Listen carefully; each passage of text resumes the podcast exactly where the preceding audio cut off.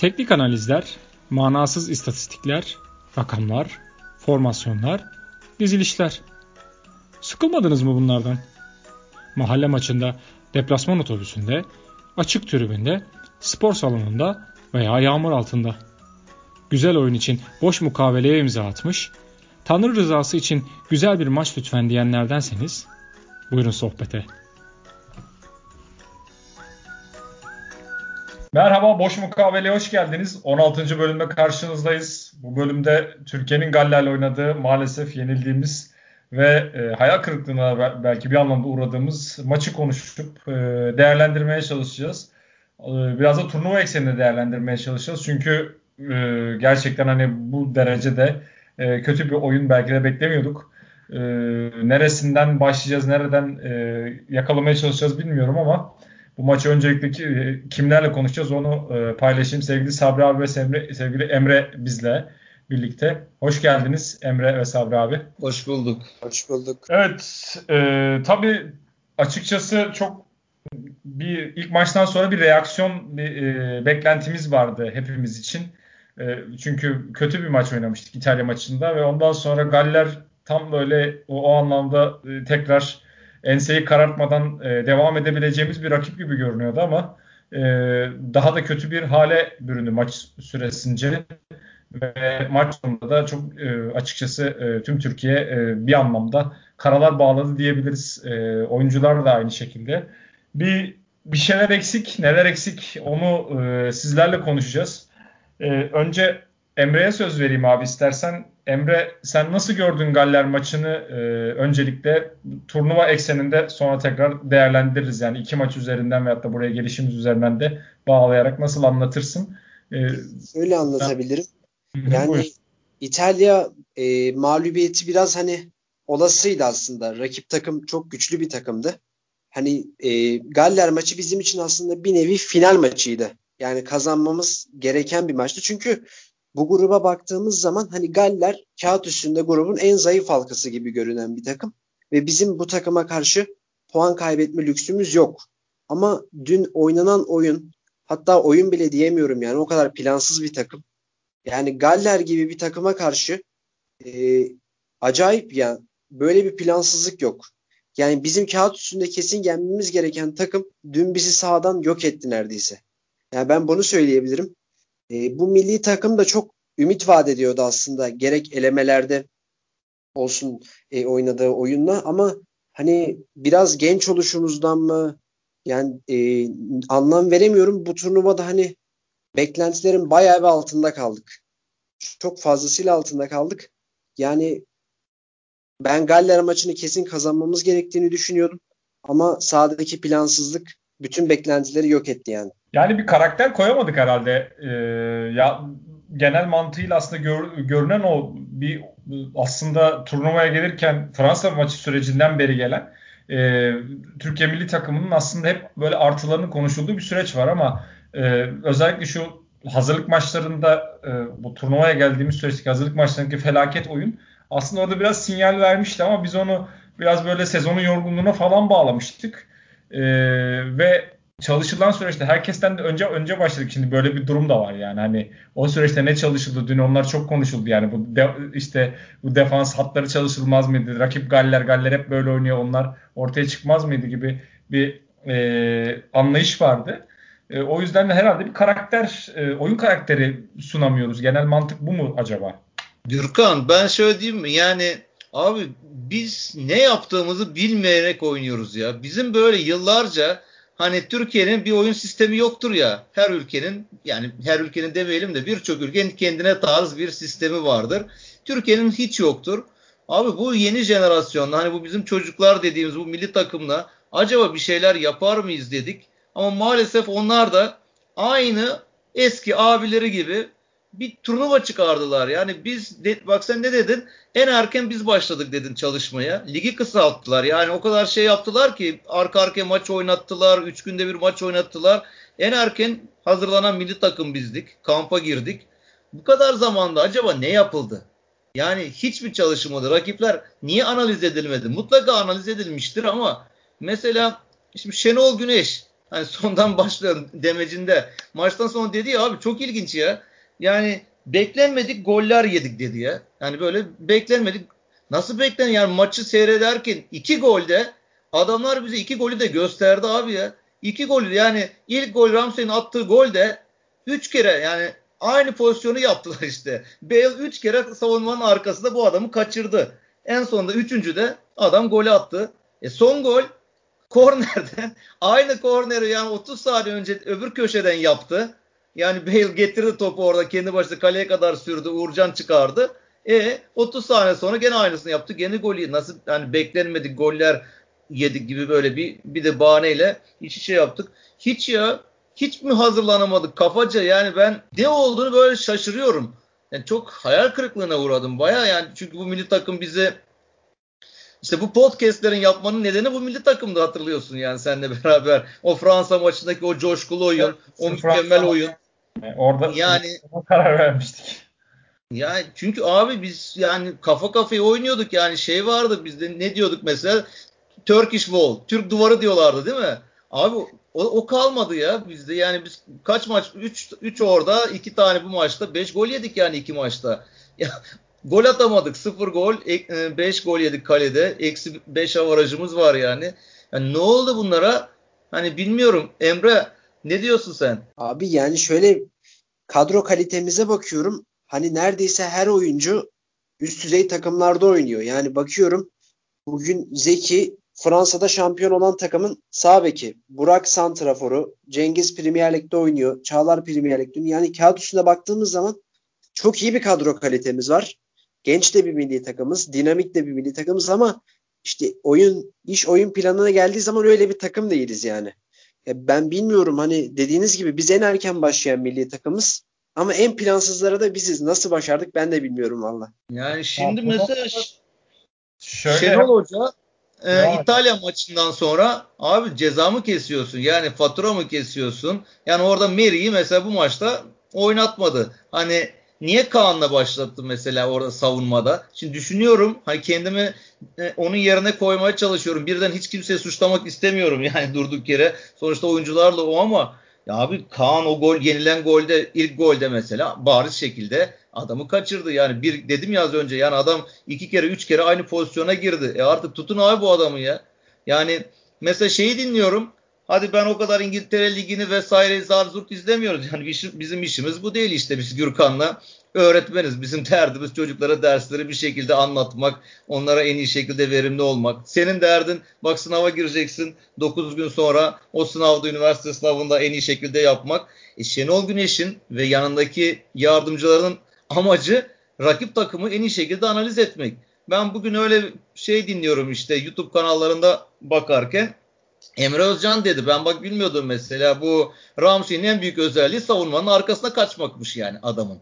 E şimdi sen bunu bilmiyor musun abi ya da bunu bilip oyunculara söylemedin mi? Oyuncular mı dinlemedi? Yani bu adamı tutun ya. ya bu adamı tutun bir şekilde bu adamın yanına yapışın yani. Ya dün Niye? maçtan sonra e, Şenol Güneş'in açıklamalarında vardı aslında bakarsanız biraz yani ilk etapta biraz hani sorumluluk benim falan tarzda bir şeyler söyledi. Ondan sonra da biraz böyle şeyler sorular geldikten sonra hani birazcık daha ya tamam hadi sorumluluk benim de oyuncularla da biz bunu çalışmıştık. Hani nasıl bunu e, kaçırdılar tarzında böyle bir açıklama yaptı. Şimdi e, yani orada Kaan Ayhan'ın işte nasıl kaçırdığından falan bahsetti ama şimdi aslında orada birazcık da Kaan Ayhan'ın e, işte Kaan'la Çağlar'ın orada o, o pozisyonlar hep çalışıldığını ve e, kaçırmalarının aslında sıkıntı oluşturduğundan falan biraz bahsetmeye çalıştı. Orada aslında e, üçlüyü kuran hatta Okay'a da birazcık e, dokundurdu. Ama e, aslına bakarsan orada o alanın o kadar boş bırakılması yani asıl sıkıntı. Kaan'ın kaçırmasından çok e, yani o ön alandaki o baskıyı yapamadığın için zaten e, orada adamlar rahat hareket ediyor ve sen çizgi haline yakalanabiliyorsun belki. Bilmiyorum e, bu anlamda e, fikrime katılıyor musunuz ama yani e, çok da orada hani ben yapmadım Miki yaptı mevzusuna dönmemesi lazım biraz işin. Yani sonuçta bunları e, çalışıp geri sunman lazım. E, yani onun hiçbir şey yani illaki kaçıracaksın ama e, sadece sıkıntı o yediğimiz gol değil yani oyun olarak bir şey de ortaya koymadık.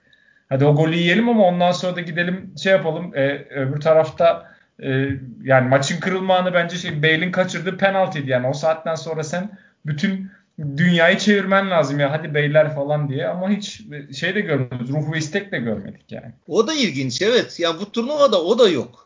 Şimdi bak mesela Şenol Güneş onu da veremiyor demek soyunma odasında.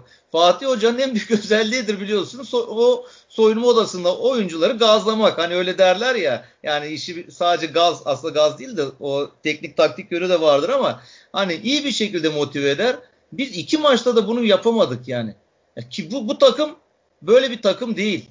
Hani eski milli takımlar olsa dediğin gibi savunma yap, bilmem ne yap, kötü oyna da hani Emre az önce dedi abi bu ilk 11'lerde iki maçında ilk 11'ine bakıyorsun. Sadece iki tane Türkiye Ligi'nde onu oynayan oyuncu var. Yani biri Uğurcan, öbürü de Ozan. Ki bunlar da bu sene belki transfer olacaklar. Onlar da gidecek üst düzeyliklere belki. Yani baktığında hepsi dışarıda oynayan ve orada da kıytırık takımda da oynamıyorlar. Yani işte Fransa şampiyonu olmuş, işte Milan'da oynayan var. Yani baktığın zaman Premier Lig'de e, zirvede oynayan, takımda oynayan var. Yani Liverpool, Liverpool falan bir sürü şey oyuncular var. Bu, ya bu oyunculara bu havayı nasıl veremedik biz? Yani niye bu oyuncular o şeyi kuramadık? Nasıl diyeyim ona? Yani o birlikteliği mi kuramadık biz? İlginç yani o kadar uzun zaman çalışıyorsun. Birliktesin bunlarla. Çok tuhaf, çok büyük hayal kırıklığına uğradık. Ben bu jenerasyona hani biliyorsun yani bir milli takım bir aralar çoğu insan milli takım maçları seyretmiyordu işte o Canerler, Manerlerin olduğu, Fatih Terim'le tartışmaların olduğu dönemlerde bir milli takımı ağırdalar falan küsmüştük. Hani bir hoşumuza gitmiyordu içeride gelişen olaylar ama bu gencecik pırıl pırıl bu çocukları gördük. Bunlarla beraber seyredelim dedik.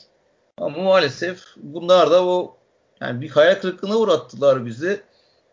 Çok Size bu noktada şunu soracağım. Yani e, ikinize de açıkçası şimdi kadro e, şu anlamda ilk etapta hani giren çıkan falan hani böyle kadroya alınan alınmayanlarda bir eleştiri gelmişti. Bu her zaman olabilen bir şeydir ama özellikle e, Mancini'nin bir açıklaması var yani 38 kişi çok e, 38 kişi demişti yanlış hatırlamıyorsam. Çok geniş bir kadrodan aslında e, ile çalışıyoruz biz. Hani kimsenin yeri garanti değil e, bu noktada ve o gün o günün şartlarında, o gün oyunun felsefesi yani o temel bir oyun felsefesi var. Onun dışında rakip ve diğer şeyler e, doğrultusunda, form doğrultusunda herkesin yeri değişebilir. Yani herkes oynayabilir tarzda bir açıklama yapmıştı.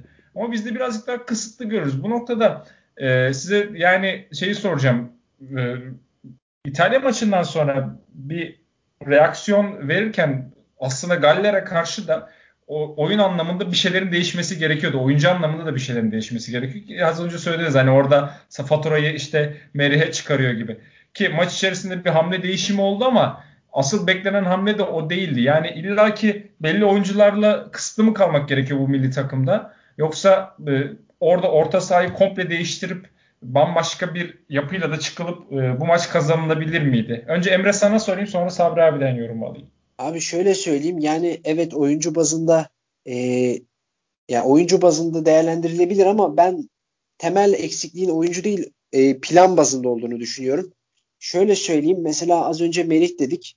Yani şimdi bakıyorsun Galler'in santraforuna 1.95 boyunda bir santrafor. Servis yapıyor, onu yapıyor, bunu yapıyor. Savunmayı zorluyor.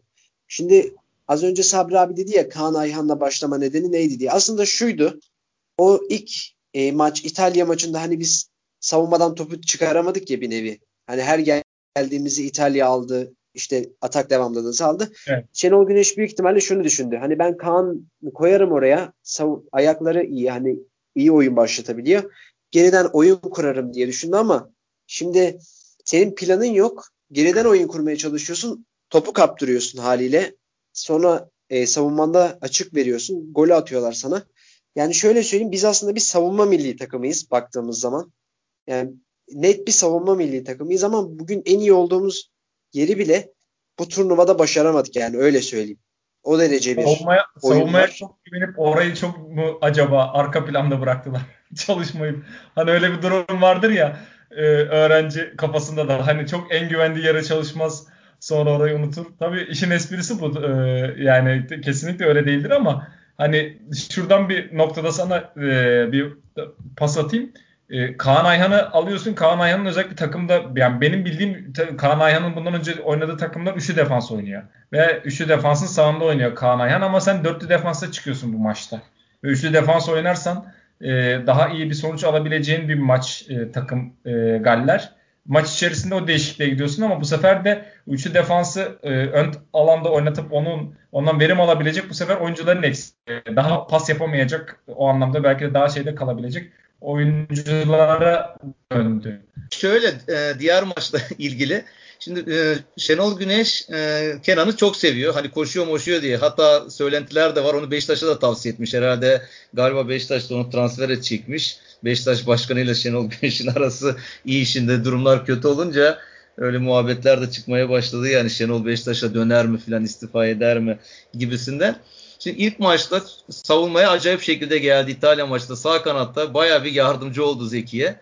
Bu sefer sağ tarafa e, şeyi koydu Cengiz'i koydu. E, Kenan bir üst taraftaydı yukarıdaydı soldaydı. Bu sefer e, Zeki'ye kimse yardıma gelmedi mesela. Maçı seyrederken baktım. Orada o James miydi o eleman? Orada evet, bayağı abi. bir at koşturdu yani orada bizim yani bizim sağ tarafta. Bütün pozisyonlar ortalar mortalar hep onun oradan geldi. Hani dediğin gibi biraz e, kadroyla da oynayabilirdi. Belki şeyi hmm, Kaan Ayhan'ı şey olarak da bak değişiklikte onu gördüm. Acaba bir herhangi bir skora göre hiç oyuncu değiştirmeden de mesela orta sahada mı almadan onu orta sahaya yönlendirebilirim gibi düşünmüştür belki. Öyle bir değişiklik yaptı. Hemen işte Meri'yi savurmaya alınca Kaan'ı ortaya koydu. Ama klasik aynı şeyleri yapıyoruz ya sürekli. Hemen Okay'la Ozan'ı çıkar. Oraya iki tane aynı şekilde orta saha koy. Değişmiyor oyunda. Yani gerçi baktığın zaman istatistikler vardır önünüzde. Acayip şekilde top hep bizdeydi. %55-56 öyle bitmiştir maç belki. 60 bile olabilir belki de. Yani ama hani bal yapmayan arı gibi bir milli takım. Pozisyon yaratmayan, bizi heyecanlandırmayan bir milli takım. Büyük ihtimal şey hazırlanamadık ya. İyi fiziksel olarak iyi hazırlanamadık gibime geliyor. Yani ben seyrederken maçı eşim mesela şunu diyordu. Ya bizimkiler niye hızlı koşamıyor diyordu mesela. Onlar sürekli bizden bir şekilde daha hızlı gidiyorlardı. Topu alıyorlardı falan mesela hani bizden. Yani fiziksel yönden de eksik kaldık, güçsüz kaldık yani onların karşısında. Peki bu noktada size şu bir soru daha yönlendireceğim. Ee, oyuncuların gençliği falan işte turnuvanın en genç takım olmamız falan hadi bunları bir şekilde şey yapalım göğüsleyelim ama e, özellikle kariyeri çok ön planda olan e, çağları bir kenara bırakıyorum bu noktada. E, oyuncularımız da var ve onların performansı da çok fazla eleştiriliyor. Yani iki maçta mesela e, Hakan Çağlanoğlu'nu hiç görmedik. E, yani de herhangi bir etkili bir pozisyonda bile e, göremedik. Bu oyunun karşılığı mıdır yoksa ekstra Hakan'da bir e, sıkıntı mı var? Emre sen söyle. E, şöyle söyleyeyim abi. Şimdi e, Hakan Çalhanoğlu yani şöyle bir adam. Yani bunu genişletebiliriz hani, Emre bu arada. Ben bir se- sembolik olarak yani buna Burak'a da katabiliriz hı. mesela da. Yani ben genel olarak soruyu genel olarak e, sordum diye. Abi şöyle söyleyeyim yani çok net bir kural var aslında futbolda. E, hani iyi sistem, iyi plan oyuncuyu da yükseltiyor. Kötü sistemde oyuncuyu düşürüyor yani. Çok net söyleyebilirim bunu e, Türkiye milli takımı özelinde. Hani e, iyi bir oyun planın olmadığı için haliyle verim alamıyorsun. Mesela az önce Kenan'ı konuştuk. Mesela Kenan Kenan dediğimiz adam hücumda yok yani. Bu adam kanat e, kanat gibi oynuyor ama hücum sıfır yani öyle söyleyebilirim. Hücuma katkı ben görmüyorum Kenan'da. Kenan'ın İtalya maçında başlaması çok doğruydu aslında. Hani sonuçta İtalya'ya karşı iyi savunmak zorundasınız. Çok tehditkar bir takım. Ama hani bizim kazanmamız gereken maçta niye Kenan oynuyor? Yani bunu söyleyebilirim. Hakan'ın Hakan ve Burak'a gelelim. E, Burak hani milli takımı baktığımız zaman zaten Burak'tan başka nitelikli bir santrafor yok yani. Öyle bir santrafor ben göremiyorum. Hani Enes'e bakıyorum. Enes gol yükü çekebilecek bir santrafor değil. E, Halil'e bakıyorum. Halil net bir santrafor değil. Hani daha farklı bir profilde. E, Hakan'a gelecek olsam ben Hakan'ı oldum olası beğenmiyorum açık söylemek gerekirse. Kulüp takımında da olsun, milli takımda da olsun ben Hakan'ı beğenemiyorum. E, merkezde oynatmayı da doğru bulmuyorum açıkçası. Zaten verim de alamadık. Bir kere yani bu adam 10 numara merkez oyuncusu değil. Yani bu adamı oynatsan bile arkasını iyi doldurmak zorundasın. Ama adamı merkez oynatıyorsun geriye koşmak zorunda kalıyor mesela. Bunu söyleyebilirim. Çok yanlış bir kurgu haliyle oyuncuların da kötü gözükmesini sağlıyor. Ya benzer bir etki herhalde Yusuf Yazıcı için de var. Yani hiç olmadığı pozisyonda, hiç oynamadığı pozisyonda kaybolup duruyor yani. Sabri abi? Evet evet yani Yusuf da öyle ya. Yusuf'tan da çok şey bekliyorduk. Gürkan ama ondan da hiç e, verim alamadık. Sen Hakan konusunda neler söylersin? Ya e, ben Emre'ye de katılıyorum. Emre'nin dediği gibi. Yani Hakan'ı Şenol Güneş tam istediği gibi oynatamıyor yani Hakan'ı. Ben Hakan'ı biraz daha böyle hani serbest oynamasından e, yanayım ama tabii ona göre de arkasına dolduracaksın. Yani koşacak adam bulacaksın. Yani bütün oyunu onun üzerine verirsen belki Hakan'ın paslarıyla işte Hakan'ın hara paslarıyla uzaktan şutlarıyla yani ona bol bol bir serbestlik verirsen Hakan'dan ancak öyle verim alabilirsin. Mesela bu maçta biraz daha ona benzer oynadı gibi ama İtalya maçında baktığın zaman Hakan orada bir kanatta hapsolmuştu. Kalmıştı orada kanatta bir yerde duruyordu yani. Hiç oyun içinde yoktu neredeyse. Yani olmadı. Yani o Milan'dan gördüğümüz Hakan'ı milli takımda göremedik. Ya yani biraz da bizi şöyle düşünüyorum. Emre'nin dediği ortaya çıkıyor. Yani Emre'nin dediği doğrulanıyor aslına bakarsan yani. yani onu da oynatabilecek geri bir geride şey yok. Yani bir e, aksiyon yok. Bir e, komple bir anlayış yok. Bizi biraz şu şeyler kandırdı ya. Bizi bu Hollanda maçı, Hollanda'nın kötü olması, orada iç sahada Hollanda'ya özellikle Buran acayip oynadığı bir maç her yerden vurdu. Serbest vuruştan gol attı. Ceza sahası dışından, içeriden dışarıdan bir sürü goller attı. Garip garip goller attı. O maç bir de işte Norveç maçı deplasmanda bunları kazanınca yani biz baya bir şeye girdik böyle ya biz çok farklı milli takımız gibi. Oysa bizim milli takımımız o Avrupa Şampiyonası'na katılmayı garantiledikten sonra orada kalmış. Yani pandemiden sonra bizim milli takım gittikçe geriye gitmiş anlaşılan o. Çünkü hani sen başlarken dedin ya hazırlık maçları falan da aslında çok kötüydü. Yani bizim oynadığımız o 3 tane hazırlık maçı falan oynadık. Kazandık bazılarını falan ama çok kötü oynadık oralarda. Yani Abi, ümit vadeden top geldi. oynamadık. Yani şöyle yani iyi bir seviyede yani oynadığımız Moldova falan da hani e, bildiğiniz gibi.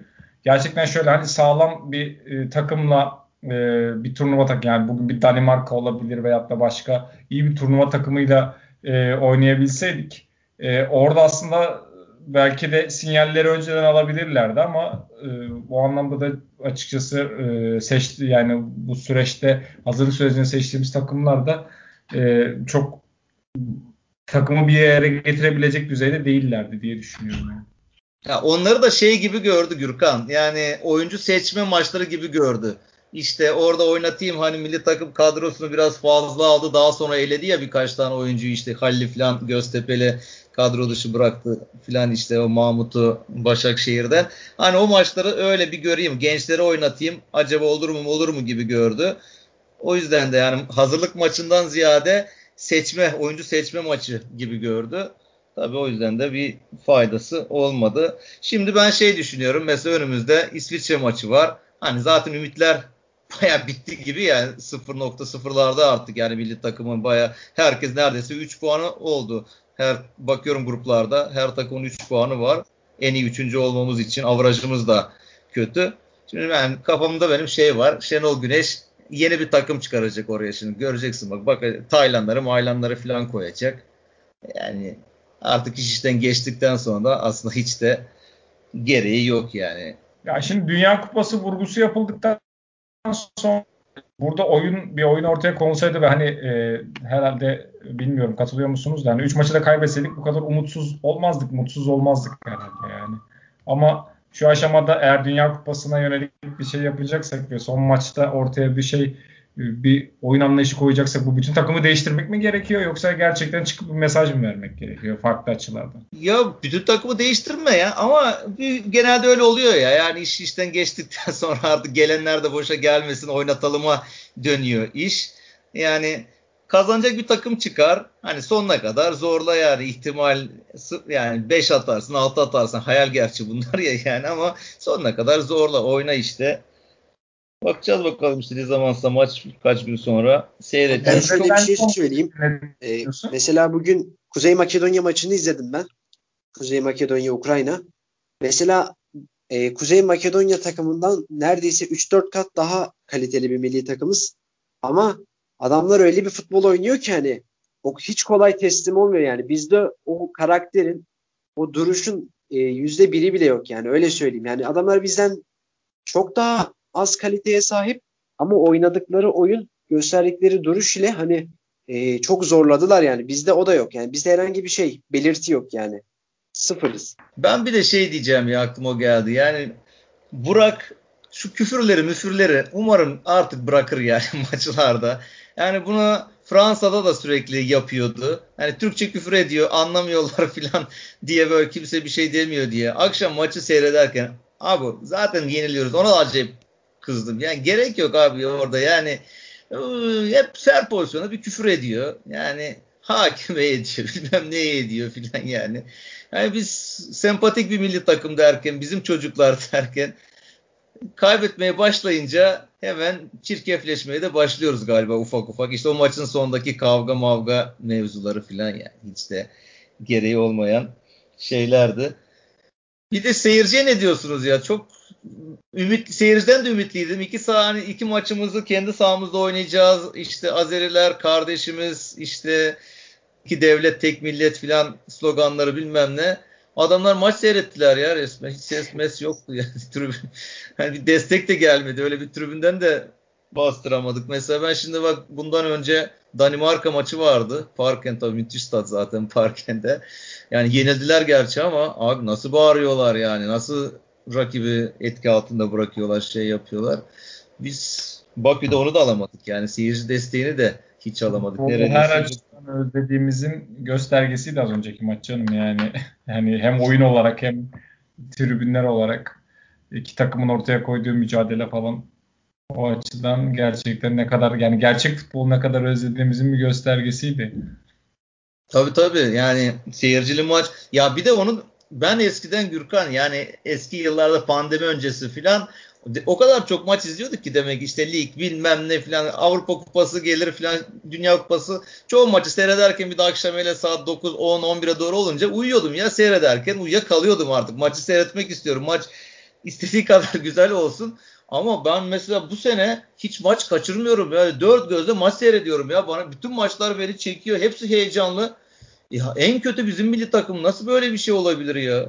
Hani turnuva öncesi biz kendimizi tamam diyoruz. Çok e, üstün görüyoruz. Bazen yüksekte görürsün ama Avrupalılar da böyleydi. Yani Avrupa'ya baktığın zaman bu bahisçiler, mahisçiler falan bizim milli takımı yani favori gösteriyorlardı. Tamam direkt şampiyonluk adayı demeseler bile hani baktığın zaman Türkiye milli takımı diyordu insanlar o eski oyunlara hatırladıkça. Hani nasıl böyle bir hale geldik? Nasıl bu kadar zevksiz, ruhsuz, hani böyle yani bak sen işte dedin abi o penaltıyı adam kaçırıyor. Sen 1-0 yeniksin. Orada bir dönüm noktası olsun ya bir kırılma noktası olması lazım bazı şeyler sana. Arkasından gidip saldır ya tüm hatlarınla git şey yap yani. Yok onu yapamıyoruz. Adam onlar daha rahat geliyorlar bizim kalemize ya, falan. Yani. Çok şey eksik olduğu çok açık. Ondan sonra e, Emre sözü sana bir şey diyordun herhalde. E, yani şey abi hmm, yani şöyle söyleyeyim mesela Macaristan maçında da taraftar vardı. O da çok güzel maçtı. Hani bize taraftar olsa da ne bileyim abi oyuncuların o ruhsuzluğu çok belli yani. Mesela şey yani böyle e, hani biz Fransa'yı yendik. işte Hollanda'yı yendik. Norveç'i yendik. Hani özgüven iyi ama hani bu özgüvenin bayağı bir üstü olmuş. Hani bunlar bildiğin şey. Hani oldu bitti tamam iyi milli takımız yaparız bir şeyler yaparız falan gibisinden ama hani e, şu an belki de turnuvanın en kötü takımı olabiliriz ya. Hani sağ sahada hiçbir şey koymuyoruz yani. Büyük ihtimalle öyle. sıfır. Yok yani hiçbir şey hiçbir şey söyleyemiyorum abi yani. Şu performans benim aklımın ucuna bile gelmez yani. En azından bir bir şeyler yapardık ya bu milli takımla. Ne bileyim çok garip geliyor bana bulunduğumuz konu. O zaman buradan size şeyi sorayım. E, bizim açımızdan gerçekten kötü. Yani e, ne kadar daha konuşsak şey yapacağız. E, birazdan diğer maçta başlayacak. İstiyorsanız Türkiye'yi şimdilik noktalayalım. Daha konuşacağız nasıl olsa bir sonraki maçta da konuşacağız. Size şeyi sorayım. Yani söylemek istediğiniz, eklemek istediğiniz bir şey var mı tabii? Öncelikle onu sorayım. Yok devam edelim. Benim diyor abi. E, o zaman e, ikinize de soru yine e, şu ana kadar e, turnuvada e, futbol anlamında ilginizi en çok çeken şey ne oldu? Yine Emre senle başlayalım. E, takım olarak söyleyeyim önce sonra olay olarak söyleyeyim zaten. Olay olarak herkesinki aynıdır yani Eriksen'in o e, çok üzücü olayı. Takım olarak da şöyle söyleyeyim ya ben e, grupta da falan yazdım hani İtalya'ya hiç güvenmiyordum. Çünkü niye? E, yani iyi bir seri yakalamışlar ama hep zayıf takımlara karşı. Şimdi bakıyorum Şimdi benim bunu söyleme sebebi şuydu hani baktığımız zaman Fransa, Almanya, Portekiz hani İngiltere bu gibi takımların ben Euro 2016'daki gibi olacağını düşündüm. Hani çok güçlü çıkacaklarını düşündüm ama hani bu it, bunlara baktığım zaman İtalya çok ciddi bir avantaja sahip. Yani oynadıkları oyun açısından. Hani Fransa bakıyorum evet güçlü bir takım ama oyun planı o kadar güçlü değil. Bence Almanya'ya bir, bence bir hayal kırıklığı da Fransa bu arada. Araya sıkıştırayım devam etsen. e, Almanya'ya bakıyorum abi hani bir şeyler var ama hani Löw gidecek falan diyorum hani mental belki sıkıntılar vardır. Portekiz e, Macaristan maçında bir çok zorlandılar ama sonunda aldılar. Hani İngiltere'ye bakıyorum dominant başladılar. Skoru zor buldular falan. Yani İtalya çok avantajlı geldi bana.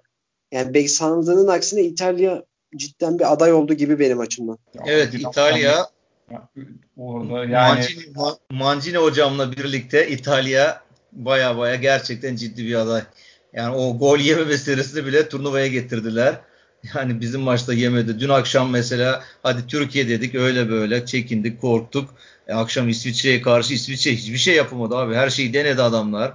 yani hiç hiç yok yani. Bana mısın demiyor. Yani orada sapa sağlam bir İtalya var. Ben dediklerinize katılıyorum. Fransa'yı Almanya maçında hiç beğenmedim. Kazandılar ama hani öyle değil yani. Öyle Almanlar zaten şey gibi e, Rusya'daki dünya şampiyonasında olduğu gibi direkt onun gibi hayal kırıklığı yaratıp dönecekler. Yani belki turu ne var onların grupta orası ölüm grubuydu değil mi? Portekiz var değil mi orada bir de Emre? Evet abi.